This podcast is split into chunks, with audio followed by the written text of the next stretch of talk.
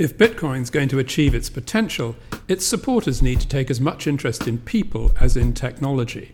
That's the view of my guest this week, George Siosi Samuels, the Managing Director of FIRE. FIRE is a management consultancy which offers a mix of technical and community building advice to its clients, which means that George has an unusual perspective on how to make Bitcoin SV take off. So please enjoy, as I did, my talk with George Siosi Samuels. You're listening to CoinGeek Conversations with Charles Miller. So, George, thank you very much for doing CoinGeek Conversations. Not a problem. Um, now, let's start. You've got a complicated business life that Yeah. I'm very interested in because it's it's quite unique, I think. But let's start by your relation to BSV and how you're supporting BSV with your.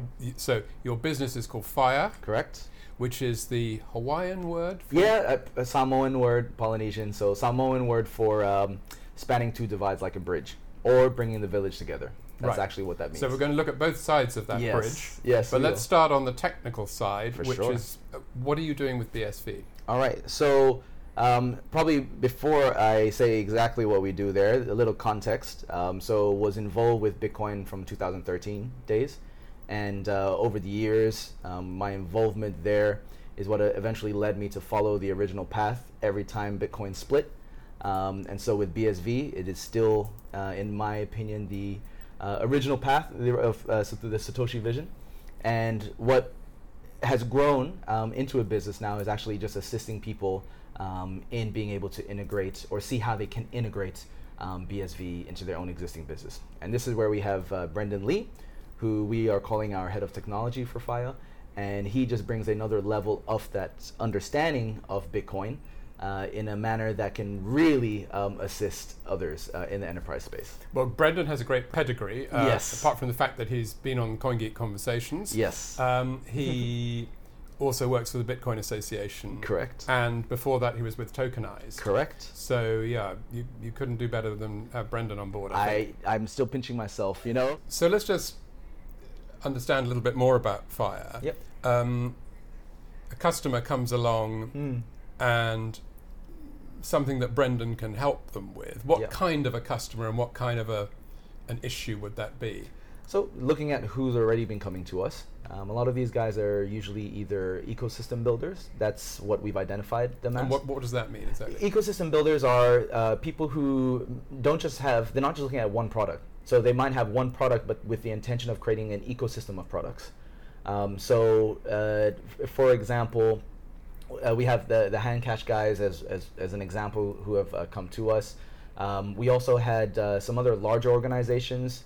Um, can't name some of those names. No, okay. Uh, but uh, at an enterprise level, where they're looking at uh, applying blockchain um, or, or Bitcoin uh, for supply chain models, and so they've got uh, a lot of different parts, you know, to the solution that they're seeking. So, so are they looking to you for technical help or So it depends. So we were talking before, right? There's two streams. Right, okay. So this is how Brendan and I came together as well. And uh, so I was coming in from the more sales marketing side, um, people community management, because that's a bit of my experience. And uh, Brendan comes a lot more strongly from the technical side. So we have clients who come for both s- services. Um, and so for Brendan, they'll come uh, typically for the uh, Bitcoin blockchain integration aspects. But when they inquire about that, they also re- uh, realize in their own efforts, whatever it is they're working on, that they would actually like help on the other side, right? So, okay? they- So, what is the other side? so the other side is um, we provide uh, community growth and management, and we talked about this, what this actually means. Um, community growth and management services, which includes you know branding, marketing, um, community management, and community can be anything from you know a, your your group of loyal followers, users, customers, etc.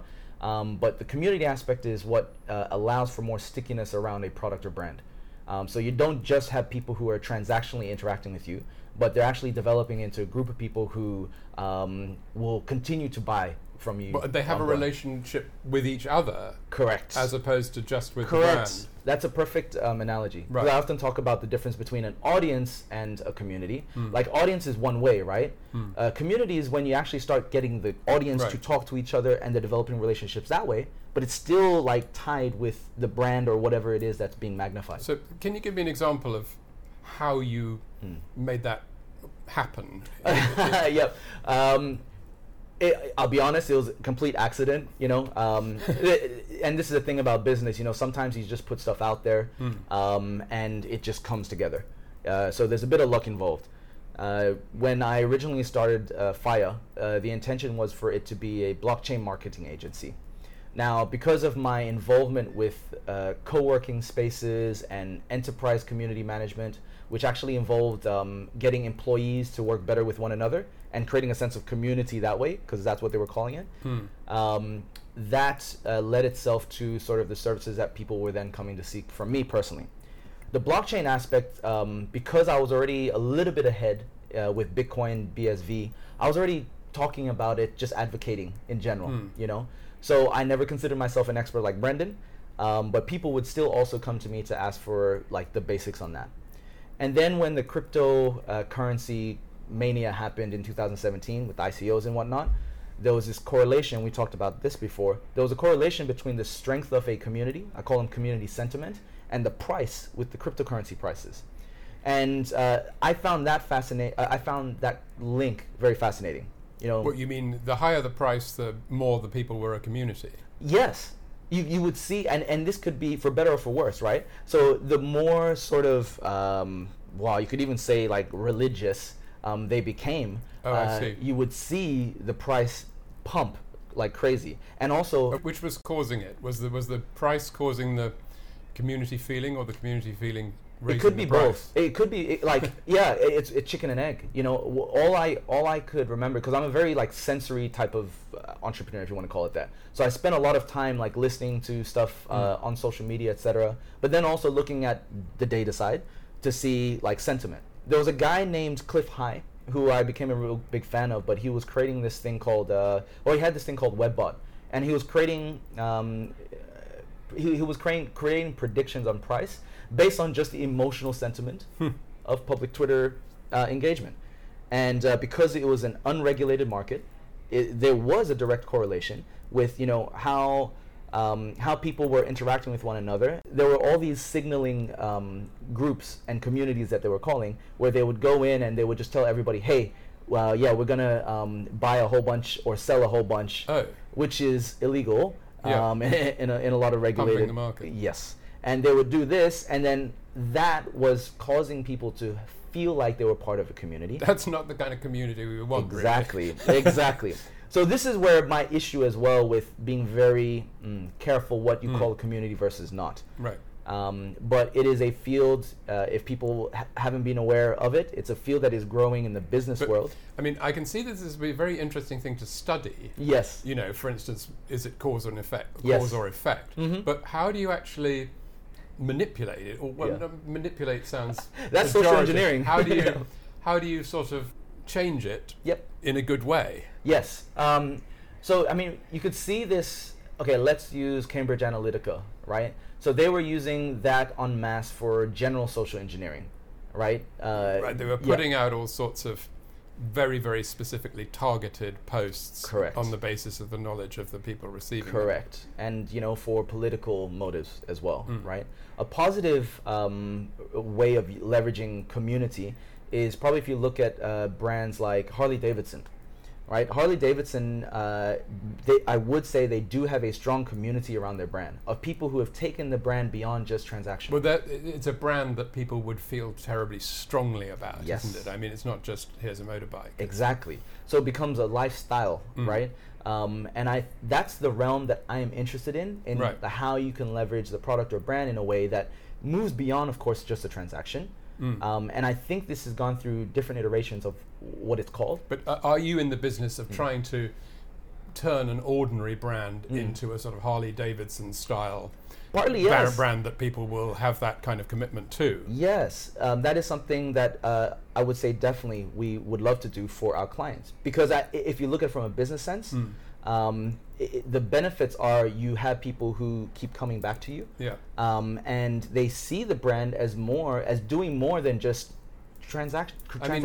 I think just- going back to HandCash, Yes. which you mentioned. Yep. I mean, I can sort of that you're, you're kind of ringing some bells in my head Yep. in relation to that. Yep. Because if you look on social media, there's a lot. Well, you tell me. Rather yes, than yes, me. yes. Yep. But how do you see that playing out in, in that as, as, as in that example? Yep. So uh, it's it's kind of more like I see what Handcash is trying to do more as a what Apple has done as well. Because you could say that they also have a lot of uh, loyal users, um, people who would do.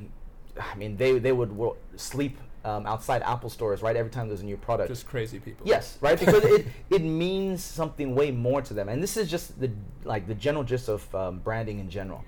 Um, but to yeah, go to that next level with Handcash, they're looking to create an ecosystem. So Handcash isn't, isn't their only product, right? They have other products that they're wanting to bring in, and so things like uh, story, narrative, those things do matter. Um, if you look at the Bitcoin space to make it more relevant, because we actually didn't control the story and narrative, somebody else with a um, alternative motives was able to take the story and narrative and take it down a different path, But, right? but when you talk in, in terms of community, yes, I mean, in a way, you have to be talking about more than just manipulating people by marketing, don't you? agreed. So that It's but a it's fine line. Yeah, because in, in a way, manipulating a community seems even worse than just sort of agree. manipulating people with advertising. I, I agree. so I- how I do you how do you steer down that fine line? Do you think? yes. Um, I mean, one of the things that uh, at least I personally believe there's an integrity part that we have to um, come from as well.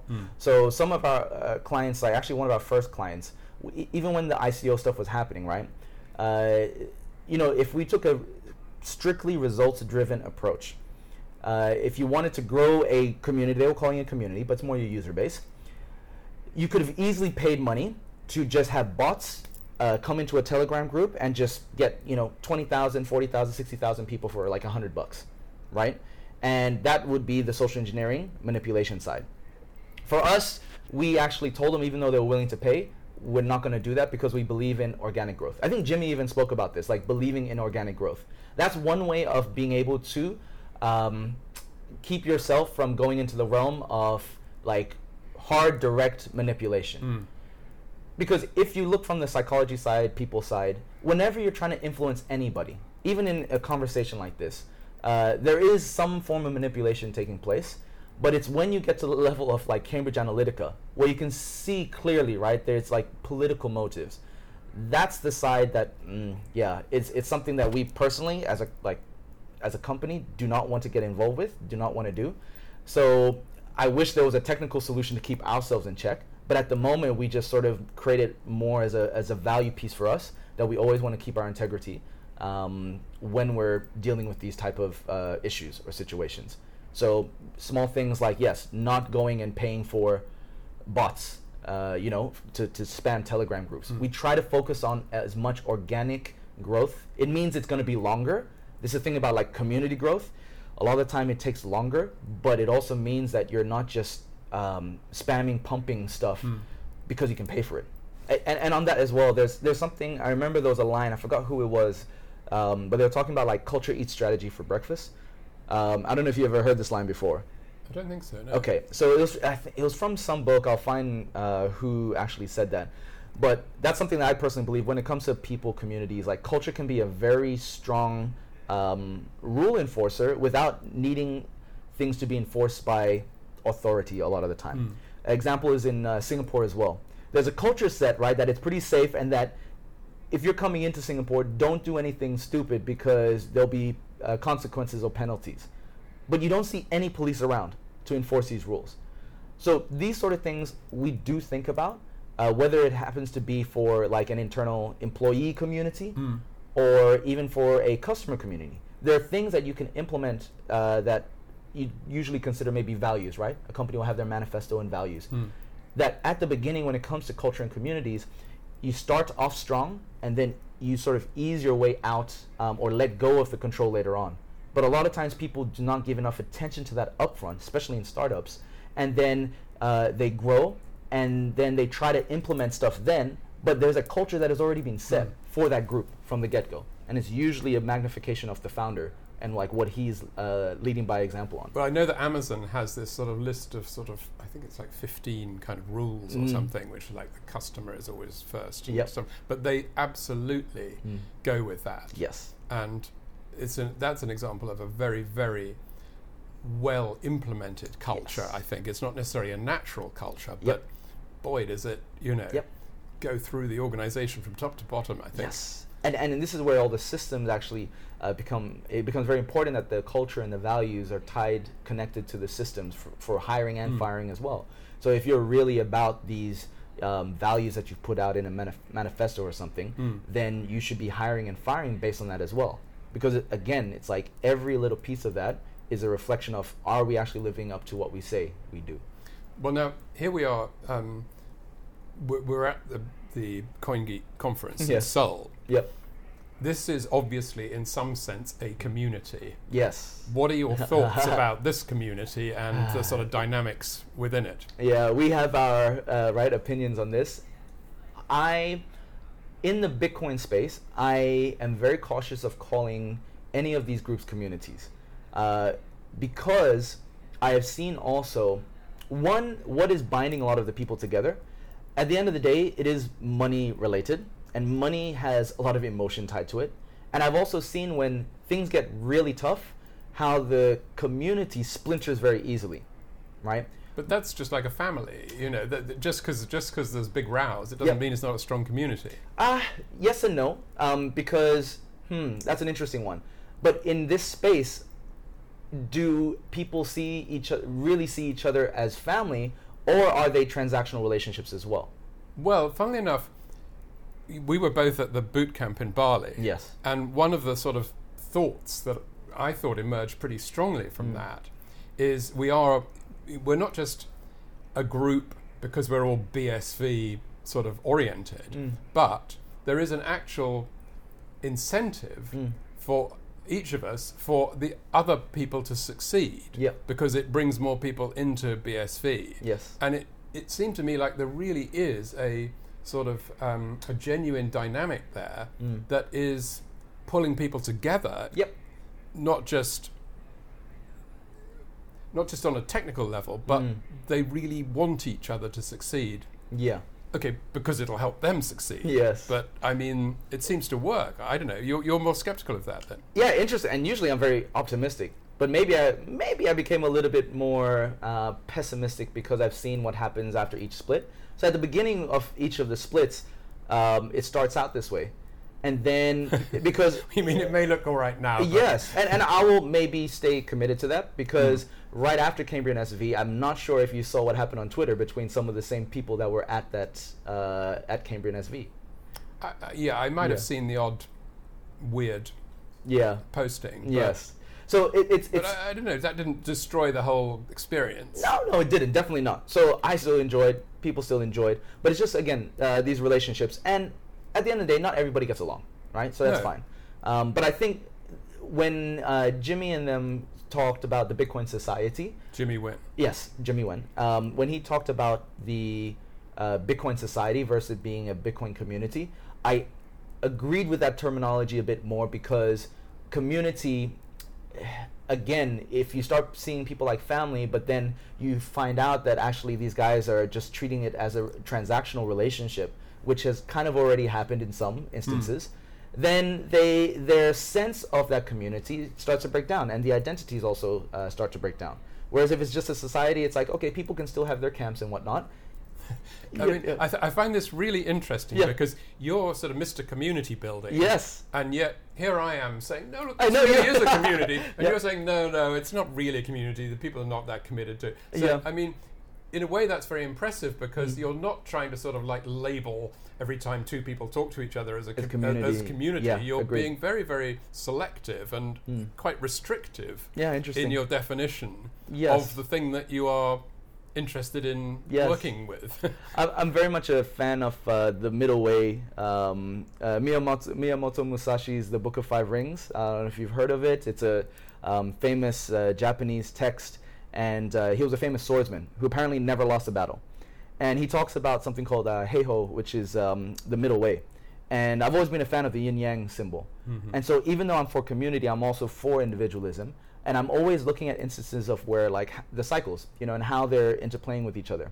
And of course, when it comes to community, I think people seek community, right? But sometimes in seeking community, um, maybe personal agenda items can get in the way and what they're creating is not necessarily community anymore but like something else so an example facebook they call facebook a community would you call would you consider all facebook users a community No, definitely not. exactly They're Right. just the population of the world, basically. correct you know i think um, people might uh, maybe the more because that's i'm part polynesian so we do have this sort of um, view or, or culture where it's like we try to consider everybody family right like whether you're a stranger or what have you we Mm. have that um, sort of impression with people but i also acknowledge that um, there are some people who don't want that right and there are some people that um, do prefer transactional relationships so you know there's a point too where a community i think do ju- does just become a network of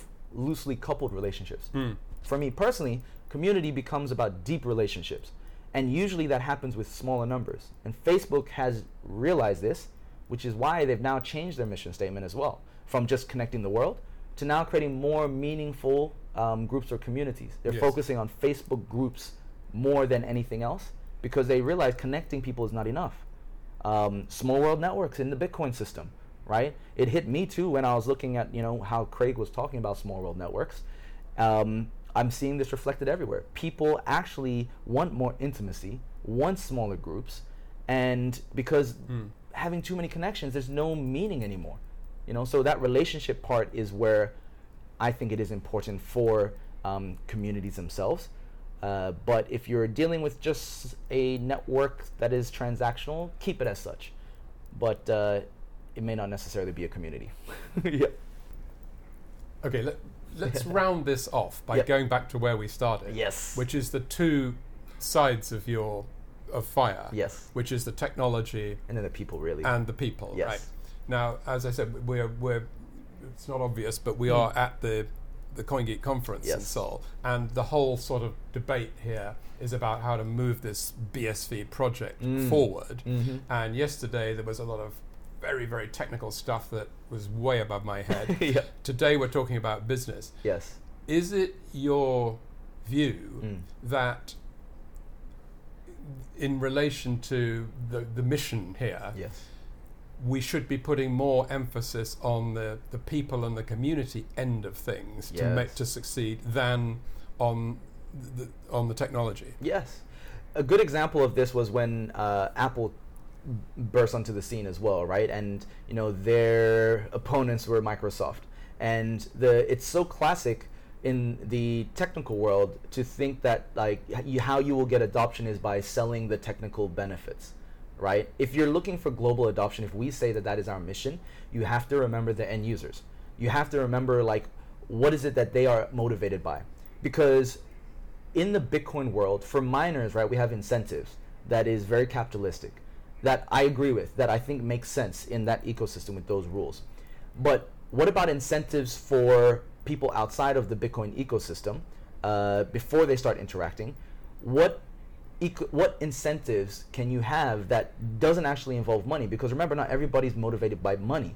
And when we're looking at branding and communities, you'll find a lot of time people will work for things other than money as well you know? Um, and their relationship to brand you know people don't buy the product. They buy for they buy the product for what it can help them do elsewhere. So i remember um, a, a friend of mine glenn carlson he was talking about how when people go to buy a, a, um, a drill bit they're not buying the drill bit they're buying like the painting or they're buying what the painting represents because it's, it's all connected it's just an item that is connected to what really is meaningful for them Why a painting? well, say for example, uh, it, it's about moving. The, well, the painting, right? It's like why are you building, buying the, the drill bit? Is because you need to put a hole into the wall to put the painting the painting on the correct, wall. Okay, correct. right, Yeah, yeah. so I didn't make that connection. It's like why painting? Um, just as an example. I see what you Yeah, mean. yeah, yeah. So, right, that product is serving a purpose for something else. Hmm. And a lot of times, if you're coming from a selling the technical point, you're looking at one bit of the customer journey Yep. in the customer journey, what are they actually motivated by? Like in Asian culture, right? It might be to impress a boss. Like what they go to buy is to impress a boss. Um, so understanding that bit is, is is important. And so I think there's not enough focus on that the people aspect. Um, and I just think that in the future, I think the foundations that we have here from the technical uh, standpoint is important. But like, if we're wanting global adoption, we need to start moving into that realm of like what a- Apple was able to do as well, right? They really made it um, mean something a lot more. They made people realize that actually people will buy for simplicity, not for all the technical features. The average person doesn't care. Even when we're doing meetups and things, right? New people who are coming in, you can talk about technical stuff all day, right? And then if they don't understand, and technical people like, oh, you're just stupid because you don't understand, who are you building for again? You know?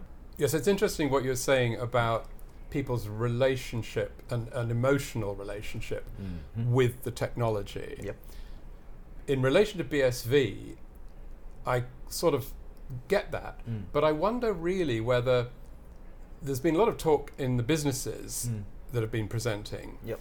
about people really don't need to know much about BSV. That is Mhm. just going to be going on in the background. Mhm. And what, what that brings to mind is that when PC sales were really big, Yep.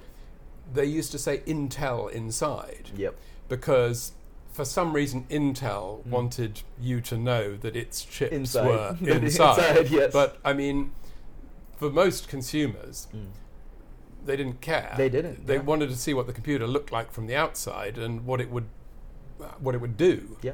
But do, so so I'm wondering whether BSV might be the sort of Intel inside Mhm. of the products that are being developed on the BSV blockchain. Yes. Uh, personally, I think yes. You know, it's not. It's also like mm, looking at the function of uh, Bitcoin and, and money itself, right? If we are saying Bitcoin is uh, similar to like what the internet was, right? But it's just now just bringing that financial component.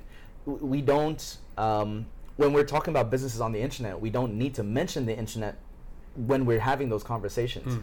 And uh, this is that point where the end user yet won't care as much. They just care about wh- how it will serve their right, whether it's playing a video game um, or or something else. No, nobody says, "Do you like the way Facebook uses the internet?" Yeah. right? You know, and I think this actually could be a good exercise for everybody. Hmm. Like, just try to say that to people out loud Hmm. and replace the internet with Bitcoin, and you'll start to see how ridiculous it sounds.